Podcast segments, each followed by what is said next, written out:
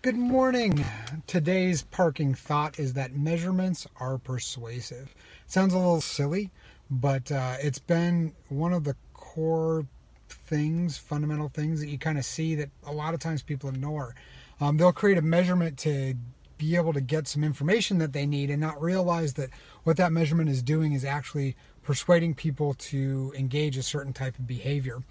Um, one of the things that I found in working on building measurement systems is to approach the persuasion factor first.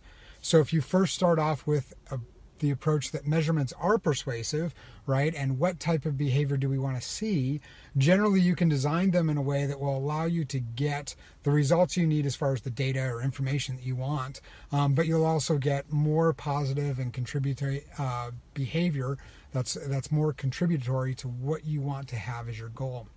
Let's see if we can come up with a quick example of this.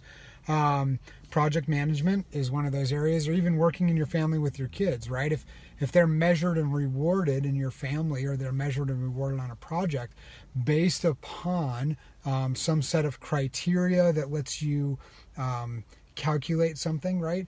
Uh, but that may not actually be encouraging them to to reach the goal, right? So, so Goldratt talked about this in his theory of constraints. He said if you measure each part in a system, right, individually and independently, then what you end up with is a whole lot of parts trying to do their individual best based on their measurement instead of whether or not the whole system is actually functioning. And so we're looking at measurements being persuasive.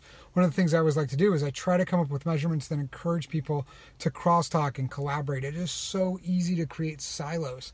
And so by encouraging crosstalk and collaboration through measurements, right, I try to reduce the um, potential for silos to exist and occur. But we'll talk more about that later. Thank you guys for watching.